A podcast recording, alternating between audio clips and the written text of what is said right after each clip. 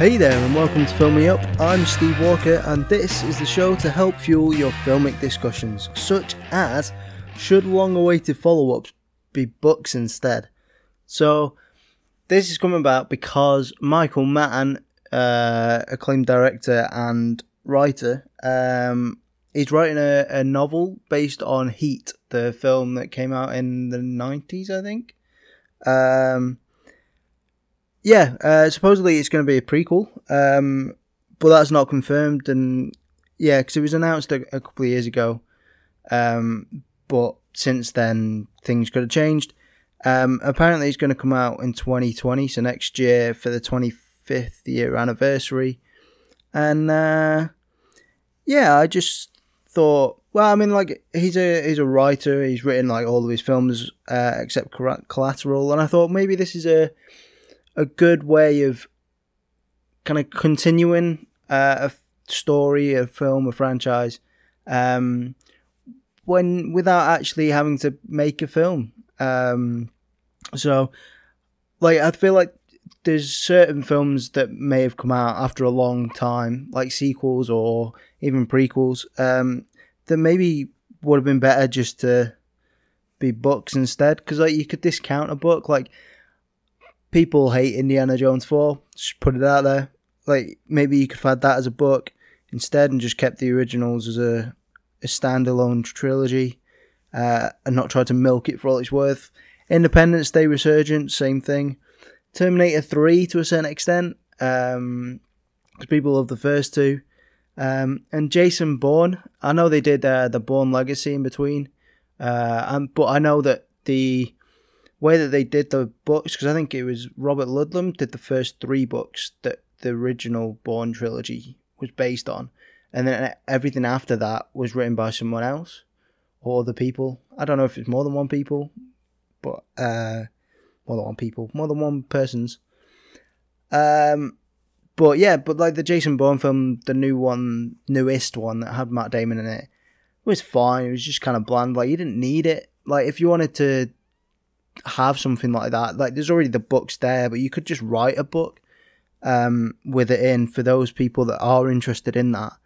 Because yeah, you just get a lot of these kind of lackluster sequels, belated sequels, belated prequels, belated equals um, that n- nobody really wants. Like so, like people, some people want them. Someone out there wants them, but for the vast majority, I think most people would prefer if you had a new franchise that kind of scratch that itch instead, rather than trying to bring back a franchise that's old and like trying to bring new life to it. Like it, it was of its time, it was work then, and just do something new. Don't uh, try and go back to it necessarily.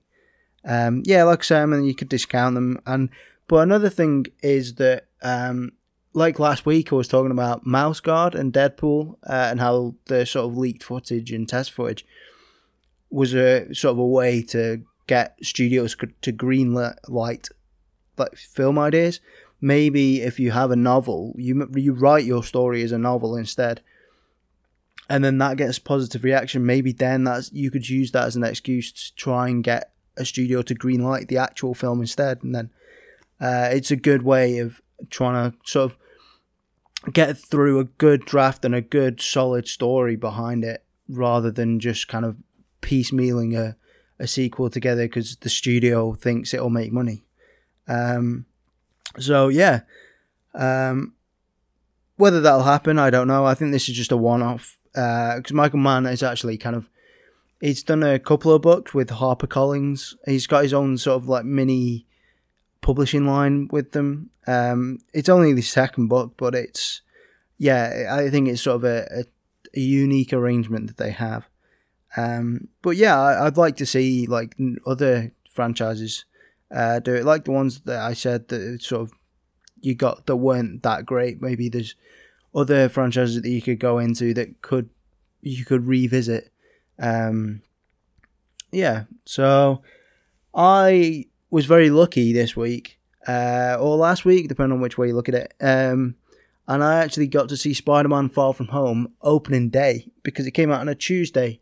And uh, kind of behind the scenes, um, sort of in Canada, the way that the cinema chain there's a cinema chain called Cineplex. I don't know why I'm there. I'm not advertising them necessarily, but they have a deal where it's cheaper on a Tuesday, so I always try and go on a Tuesday. And luckily enough, Spider Man actually opened on a Tuesday. It's sort of why I have this. I have a conund- this conundrum because I try and record because I have a Mondays off, so I try and record the podcast on a Monday, but then I don't go and see a film until the Tuesday. So if a film comes out that weekend, I don't really want to see it before the Tuesday because it costs me twice as much. But then I don't talk about the film opening weekend, like when it's most relevant and most hype. So it's a bit of a, a bit of a sticky situation. But for Spider-Man, did not have that problem. Uh, managed to opening day, and I've got to tell you, it is so good. It is so so good. Uh, probably one of the best MCU films. Like, don't worry, this is going to be no spoilers. Because, uh, uh, like I've said before, like these reviews are for people that are just sort of interested in, in maybe going and seeing a film. And like, if you're going to go and see it, see it. And if you've got, if you want to hear someone talk about it in depth, there's other podcasts, there's other places you can listen to that.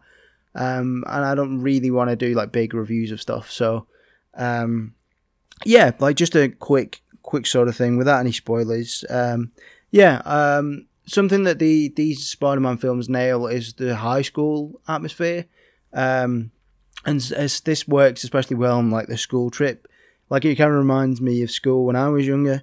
Um, I think a big part of that is because you don't have thirty-year-olds playing high school kids, high school teenagers. They are actually, granted, they are like twenty, but they're still young, uh, and they you like you can see them being 16. Um, um, yeah, and like I like I've said, like this is probably one of the strongest aspects of this version of Spider-Man, and another good thing that works from this is the relationship between Mary, MJ, and Peter. I was going to say Mary Jane. I think it's Michelle in this between MJ and Peter, um, because it, it encapsulates that awkwardness of uh, teenage romance really well. Um, I mean, it's slightly different than usual, like the characterization of MJ, but um, it still works really well, and I really liked it. Um, it also dealt well with the endgame fallout uh, and the sort of. I'm not going to go into spoilers for that if I can, um, but like sort of the fallout of that and the the tragedy that's happened in that. Um, what it's done, it references people coming back and the they call it the blip uh, people coming back after the five years. Um, and there's even like one kid in their class um, that has aged five years, so he's like five years older than everyone else. So he look, so he is actually like looks like 23 when everyone else is like 16 or whatever. So yeah, no, it's good. Um, also, the presence of Shield is really good because it makes a good contrast between Peter's life as P- Peter Parker and as a teenager, and then his life as Spider Man, and kind of the responsibility uh, of that, and that it just works so well, and it's you can see the kind of push and pull in in Peter. Like a large part of it is Peter just wanting to not have anything to do with superheroing for a bit and just have a holiday and just have a break, which is great. Um, but the big, big thing of this is Mysterio, um, who is absolutely great. Jake Gyllenhaal is great in this. Um, and they like Mysterio is a character that I've wanted to see in Spider-Man films for ages. Um, because I loved him in the cartoons and uh, like in the comics, he's he's uh, traditionally a villain with kind of illusions and special effects and all this sort of stuff. Like we've seen in the past that MCU doesn't necessarily stick to the comics like beat for beat, and some certain characterizations are changed slightly, and like the marketing shows you that. So yeah, no, it's it's really good. He like they did everything that I would want him to like they showcased a lot of his abilities and stuff. So yeah, I, I really liked it, and that characterization was really cool. Um, also, if you do go and see it, you want to stick around for the post credits. They are some of the best post credit scenes I've ever seen. Um, there's a huge, huge cameo that nobody thought would happen, but everyone wanted it, but nobody was expecting it, and it was so good. It was one of the most exciting parts of the film. Um, and the second one, and like just some reveals and some kind of yeah, just some things that happened in those scenes are could be pivotal going forward uh, for Spider for the Spider-Man films and for the MCU as a whole. Uh, so there's two in total, but you want to you want to stick around for both of them. Uh, the second one especially sort of ties together some some of the MCU films, and it it's it helps with the world building and kind of linking everything together, and it's really good. Um, the suits look really good. Like if you've watched the trailers and or seen any marketing, like you'll see that they've got the the like black stealth suit uh, that looks really good. It's kind of Spider-Man noirish. If you've saw the Spider-Man into the Spider-Verse film last year or the end of last year, then you'll know what I mean. Like it's got some kind of noir elements to it. Um, and also the black, red and black boot, the red and black suit is also really cool. Uh, kind of like the Superior Spider-Man suit uh, in the comics. Um, so yeah, no, they they like MCU do really well at costumes, like making them look cool. Um, I think these Spider-Man costumes are the best costumes we've had, um, and it's nice to see like the variety. Um, it's something that they do really well. Like that they they acknowledge that the suits evolve um, over time. Like you look at the previous like older superhero films, and they're all quite the same. Um, so yeah, no, it's really good. Um, if you're not sure, if you're still on the fence about this film, like you can go and watch the trailers. They are pretty accurate to the film. Um, there are some scenes missing from the end product, especially in the second trailer. Um, but it's it's been said in interviews and stuff that they're being made into a short film. Um, so yeah, so that'll be on the DVD extras or it'll go up online or whatever. Um, after that, also, they do say it in the start of the second trailer, but there are there is a spoiler for Endgame in that. So if you don't want to be spoiled for Endgame and you haven't watched it yet, then that's there. Um, but yeah, I definitely recommend going and seeing this in the cinema. It's uh, it's yeah, classic big action spectacle. It's very good, very well done, and I love it. Um, so yeah, go see it. Um, so yeah, so this week uh, I'm going to talk about the a duology um, again, but like I said last time, I I'm trying to I I'm aware that previous times that I've done it, you, you kind of just going over the films and you're just picking out plot holes and you're going through it beat for beat. And if you haven't watched the films, it's not that interesting.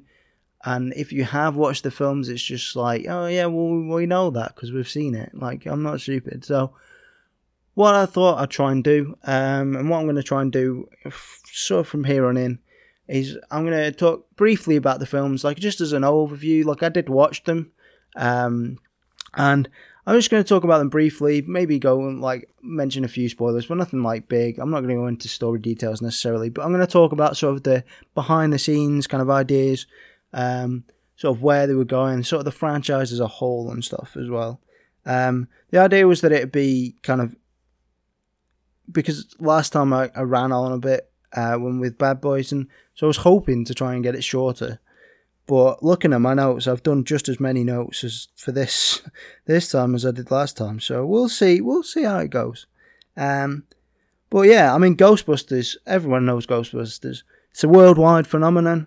Uh, it's one of these big enduring franchises from the 80s. Like, I, it's like I was born in 92, so it's slightly before my time, but like I, you, so I didn't grow up with it, but I'm aware, I was aware of it. Like, it was around, like, everyone knew about it. Um, like, I'd definitely seen them before, like, maybe only bits of them. Like, I remember them being on TV, like, on the Sunday afternoon quite a lot. And so, like, in my head, I remember bits, but I couldn't like people would be like, "Have you seen two? And I'm like, "I don't know. I think it's that bit, and then there's this bit." And I, I sort of remember bits from both films and sort of put them together, and like, "That's just one, isn't it?" And they're like, "No," and but it turns out it wasn't. Um, but yeah, like I say, like even like as a kid, like even if you didn't like grow up with it, like it's hard to ignore. It's out there. Like the car's iconic, the Ecto One, every it's everywhere. Like the outfits, like everyone dressed like if you don't see a Ghostbusters Halloween costume, then people are doing something wrong. Like those outfits, the boiler suits, and the proton packs. The theme song is just everywhere. Like it used to get played at school parties when I was younger, and these were all kids that were born after the films came out, so nobody like had necessarily grown up with these films, but like everyone loved the song, like everyone knew about the song. Um, Slimer, even though like Slimer's never really official, like I think he's named in the credits in one of the in two or something. He's probably named the credits in one as well. Like he's just synonymous with the franchise, and like you know about it, and you like you picture it, and you go, oh yeah, that's Ghostbusters. Um, but yeah, like it's like we'll talk about the first one first. Like it's like a weird, it's strange. It's like a weird mix of like sci-fi, but also like obviously the paranormal. But then there's like in the first one, there's like a religious aspect to it because they're dealing with ancient god demigods, and then there's the end of the world, and it's like this apocalyptic thing. But then there's Proton Pack, there's a gatekeeper, there's a keymaster. It's like what is going on? There's loads of things going on. Uh, they're all kind of different. It's a weird mix, but it works, and it's just a fun, spooky adventure film. Um, and like I'd say, like watching it back, there's actually some like this applies to both films. Like there's actually some scenes in there which, if you grew up with it and you were a kid at the time, I can imagine that there was some actually kind of like quite horrifying scenes.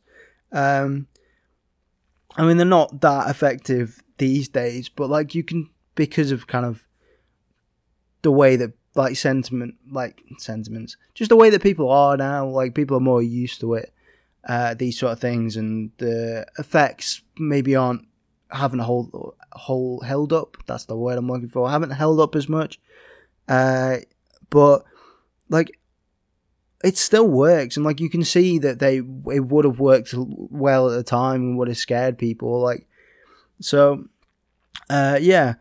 Also, I'd say that I noticed, especially in this first film, like the government gets a bad rap in these films. Like the Environmental Protection Agency, with having a dad that's in like an envir involved in environmental protection, like it's they seem villainized, and it's like obviously the guy uh, Peck was his name, I think he could have done a better job and could have talked them down a bit more. But like, it's fair enough to be like, oh yeah, there's these people. And it's like, oh yeah, they're using some weird technology, weird chemicals and stuff.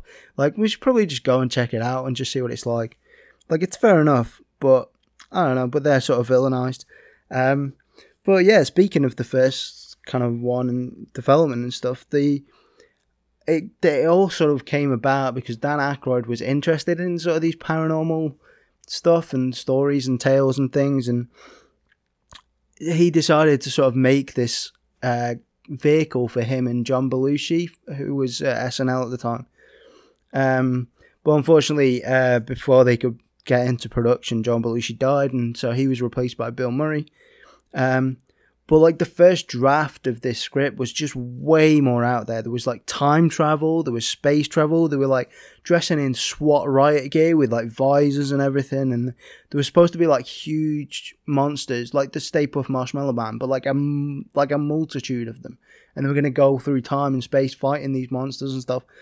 And then Harold Ramis came on board and was like, yeah, and like the studio were like, and Ivan Reitman was like, mm, this is good, but like let's they were like looking at it going like mm, budget mm, that's probably going to be huge. Let's tone it down a bit, and they thought well maybe if you like the contrast between having it in just a regular New York in just regular New York uh, Manhattan area and the sort of larger than life weirdness going on that that makes it quite interesting and quite it makes it an entertaining time.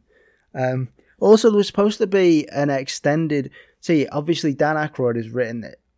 Dan Aykroyd wrote the first uh, draft of this script, and there was supposed to be an extended love interest side plot that was scrapped between Dan Aykroyd's character and a female ghost, and there's like there's a leftover little bit of that in the dream sequence where um there's like it seems like there's some sexual act happening, but there was supposed to be more involved. There was supposed to be like, I don't know whether you'd get a full on sex scene, but there was talk of it, and it's just a bit weird.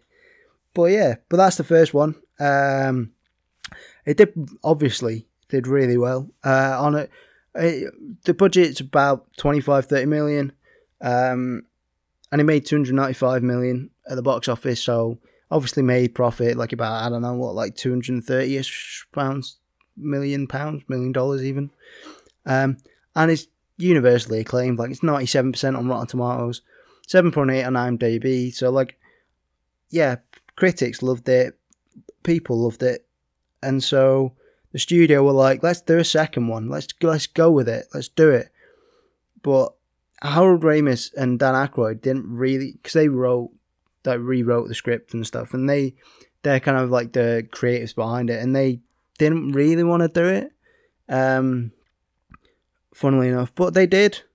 Um, and this second one it picks up five five years after the original, um, which is the same timeline in real life as well.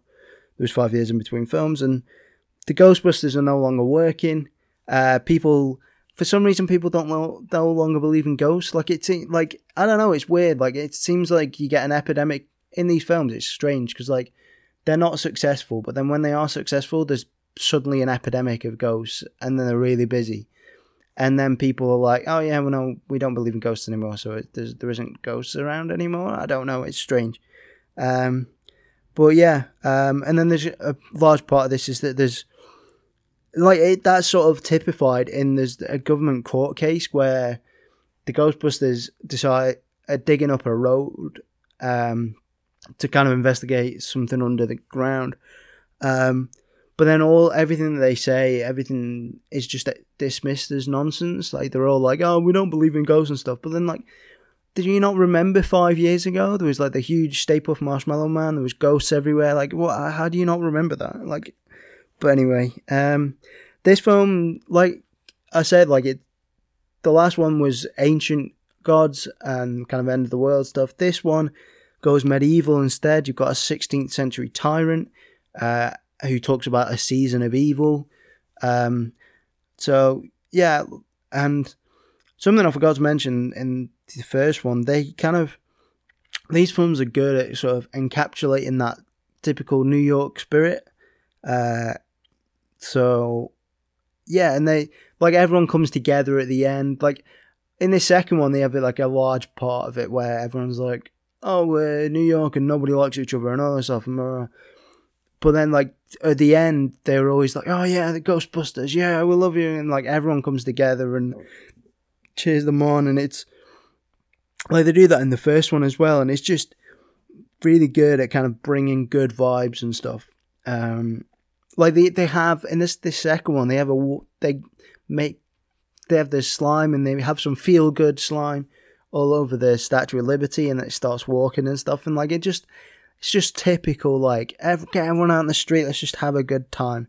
Um, so, yeah. Um, but yeah, the second one is kind of a bit samey in a way because it's like if you look at it sort of like plot wise, it's very much the same.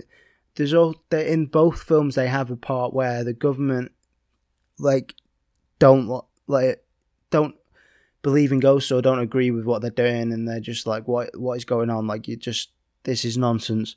And then they lock them up and then everything goes tits up and they're like oh no we need the ghostbusters. Let's get them back again. And it's like we're just doing the same thing again like it's just a different villain and like because it's a sequel they're like oh we need to go bigger and so they get like this season of evil and they have slime everywhere and everything turns evil and like the Titanic rocks up, which is like, what? That's crazy.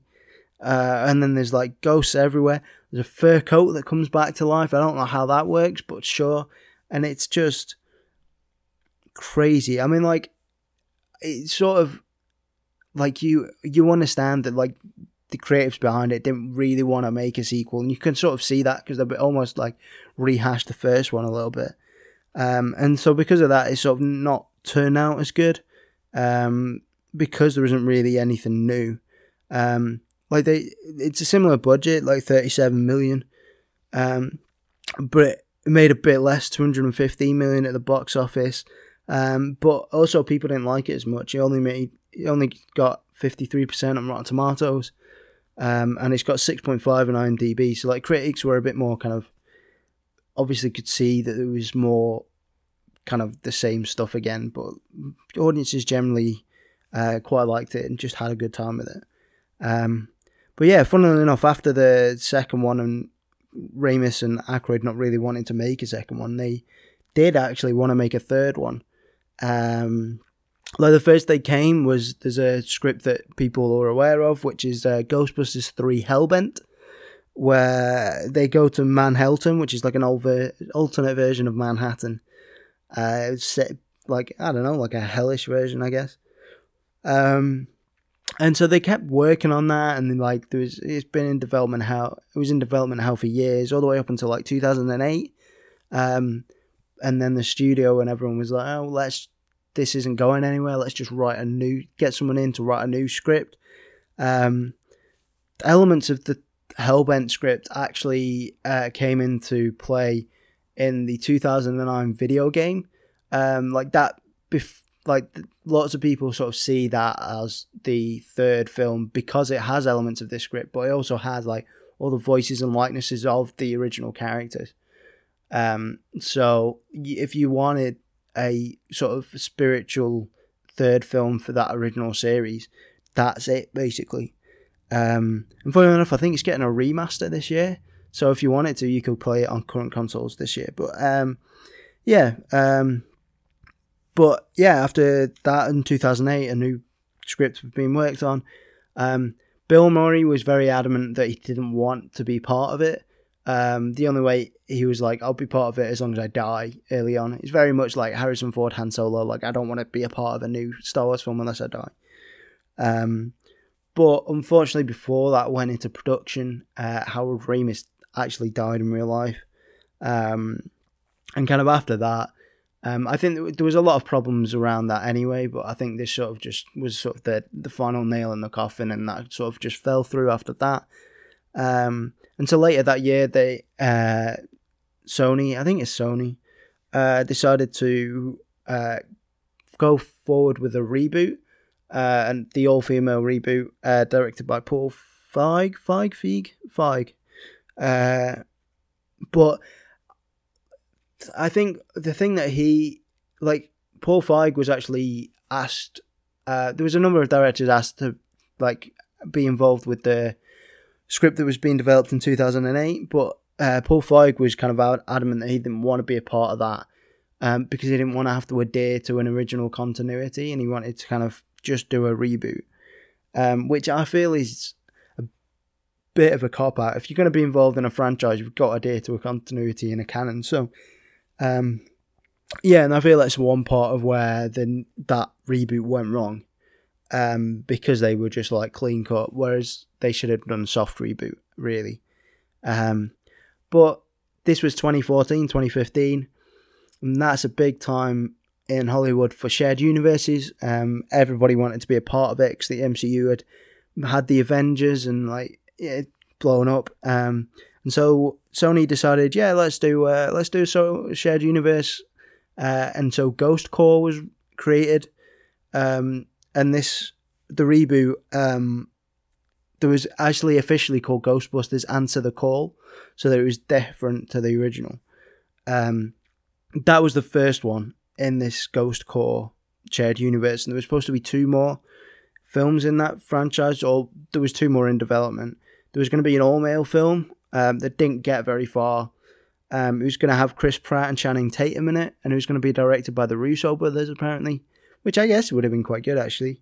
Um, but uh, there was also supposed to be an animated film told from this perspective of the ghosts, uh, which would be kind of interesting, I guess.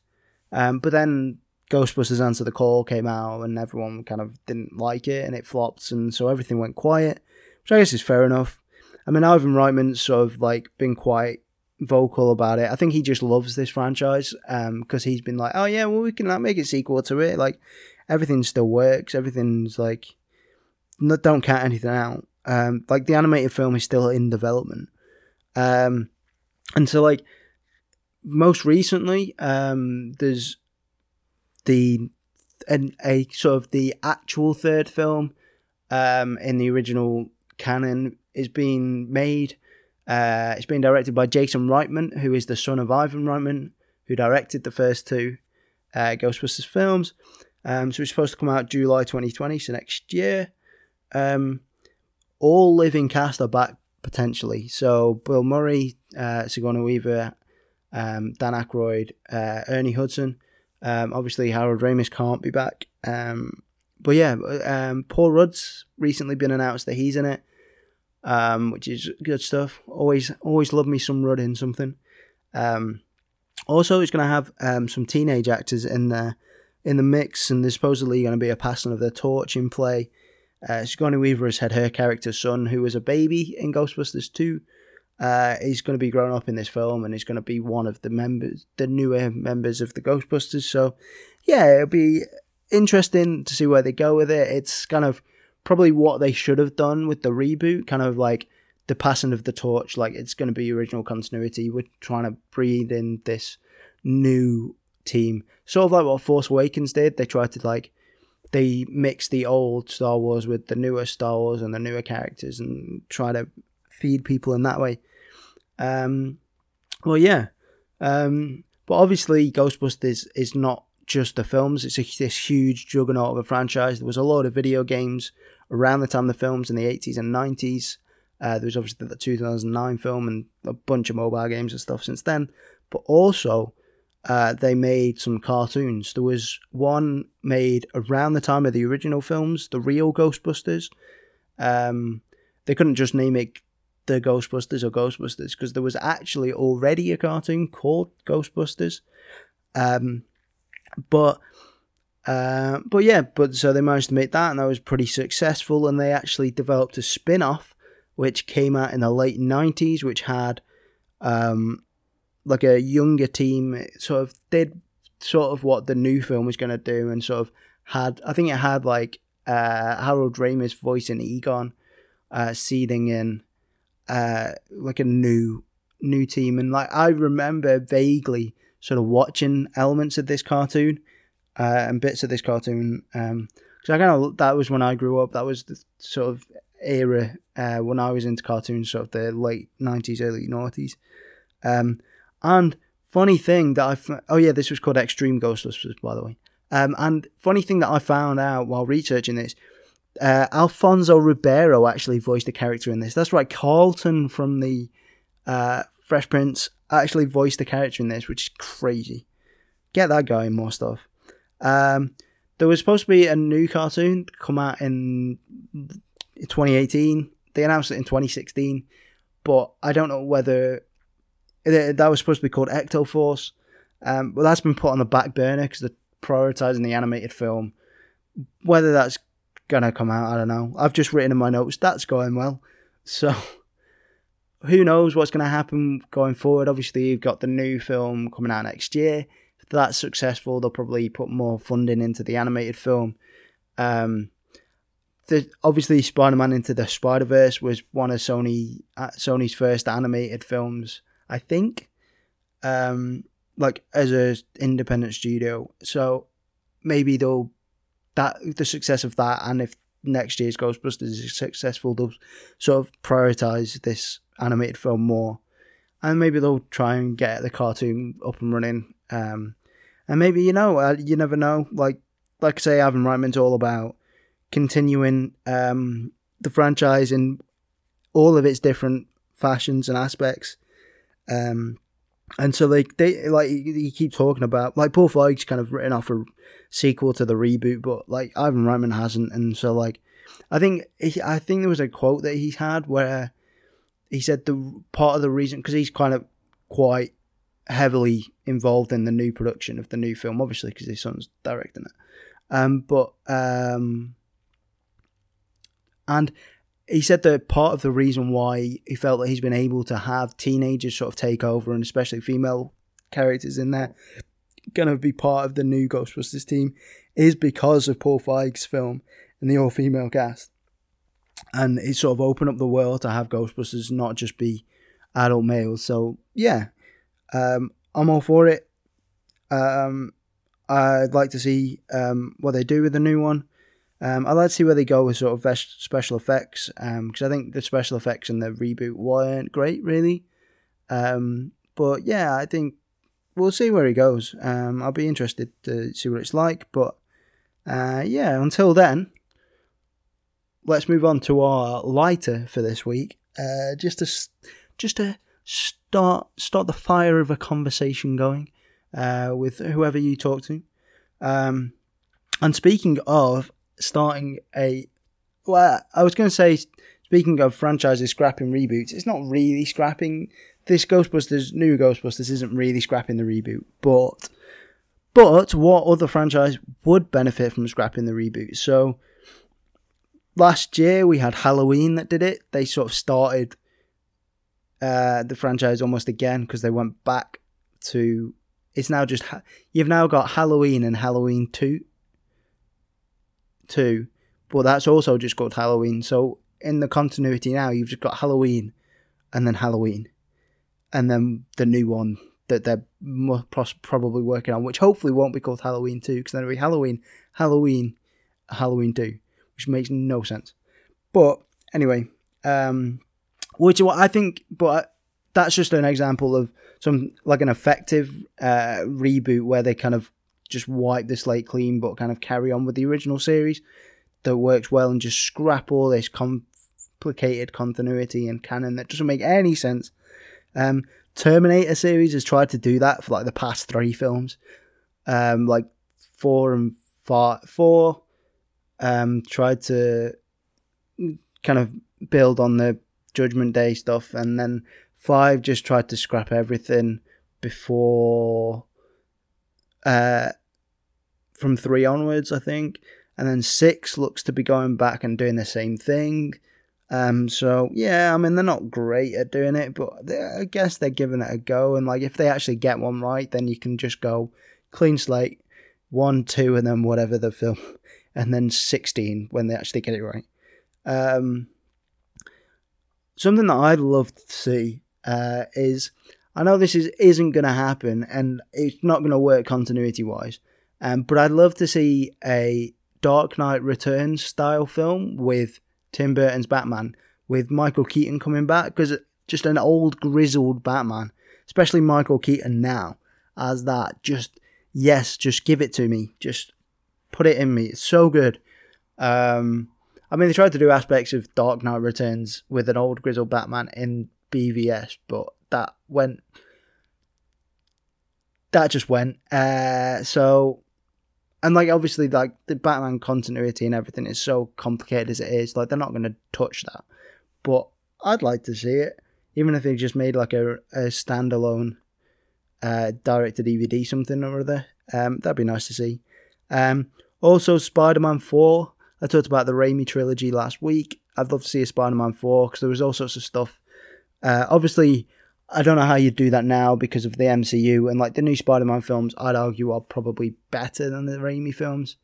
Don't at me, but um, I'd love to see a, a Spider-Man 4 in the Raimi series because the way that they were going with that sounded really good. There was going to be there was talks of the Lizard, there was talks of Vulture, Black Cat or Vulturess with like Anne Hathaway and uh, John Malkovich was going to be in there. Like it just sounded really good. There was talks of Mysterio with Bruce Campbell's characters being like different kind of acts for him as Mysterio, which sounds sounded great. Like the the internet went crazy last week or the other week because Marvel teased this sort of like four in a web which everyone was like, "Oh yeah, it's going to be Spider-Man 4," and they were they thought it was going to be like a comic version of it, which I think is a perfect way of doing it, really. Um, or an animated film is probably another really good way of doing it. But um, it turns out it was just a countdown to a J.J. Abrams comic, which everyone was like, "Oh, okay, sure, fine." Um, but just make the Sam Raimi film. I think it'd be good. Like, like I say, just have an animated film or just do a comic or something. Like people, it sounded really cool and people wanted to see it, so just do it. Uh, another one I'd love to see is Hellboy three. Um, just let Guillermo del Toro finish his trilogy. It's all he wanted. He just wanted to do one more. Um, like they'd sell, like he wanted a big budget, but just let him have it. Like these, I think it's bet. Like obviously it's gonna lose. It's gonna lose money, but like and so it doesn't make sense from like a business sense. But like, I don't know, just come to some sort of agreement. I think really, I know it's not that easy, but sure.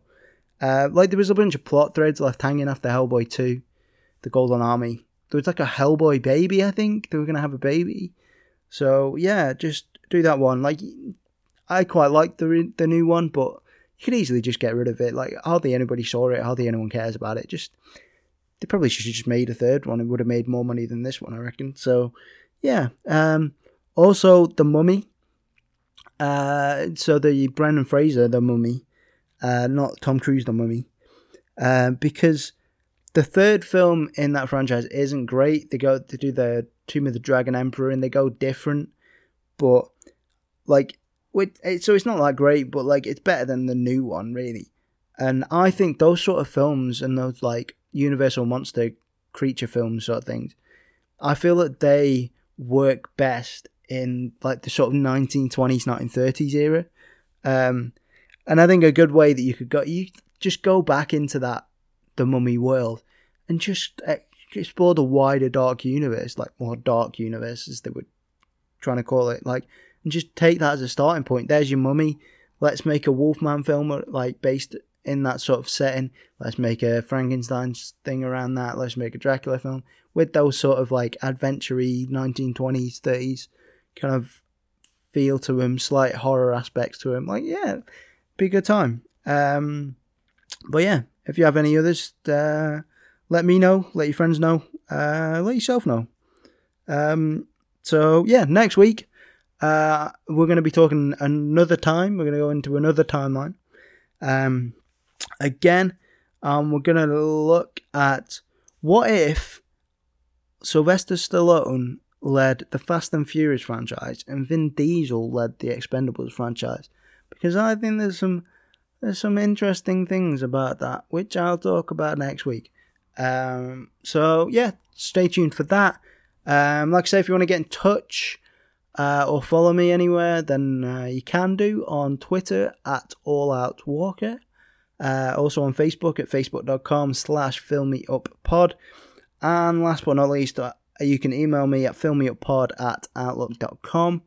Uh, but most of all, uh, take care of yourself uh, and just have fun discussing things with other people because uh, that's what it's all about. Uh, yeah, thanks very much for listening once again, and I will see you next week. Bye.